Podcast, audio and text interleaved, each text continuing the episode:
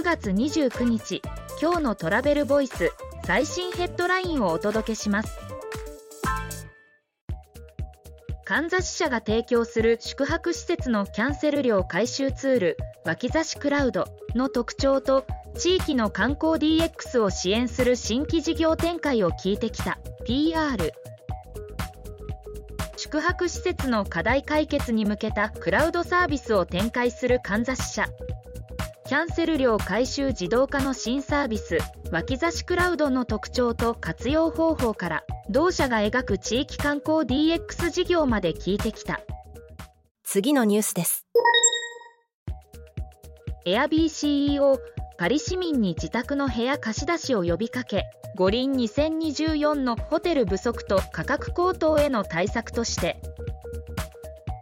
ロイター通信によると民泊 Airbnb Airbnb のブライアン・チェスキー CEO は来年のパリ五輪に向けてパリ市民に対して自宅を貸し出すように呼びかけ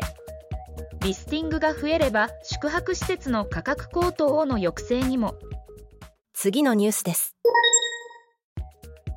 中国の大型連休国慶節。今年は国内旅行が主流で消費底上げ。海外旅行の回復は道半ば中国では2023年9月29日から10月6日まで国慶節の大型連休をゲイエル中国国内旅行は活況となる見込みだが海外旅行の完全回復とはならなそうだ。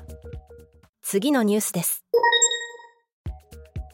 債券川越市旅先納税を開始。ふるさと納税実施者が多い関東圏の来訪者に期待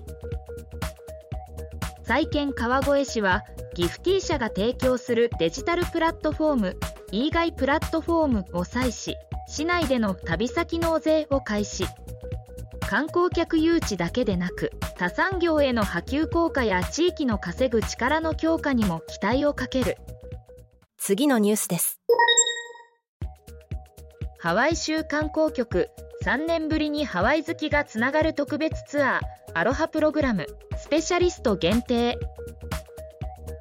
ハワイ州観光局。HTJ は3年ぶりにアロハプログラムウィークインハワイ2023をアフ島で開催しハワイスペシャリスト限定の特別ツアーを実施。記事の詳細はトラベルボイス .jp で。ではまた明日。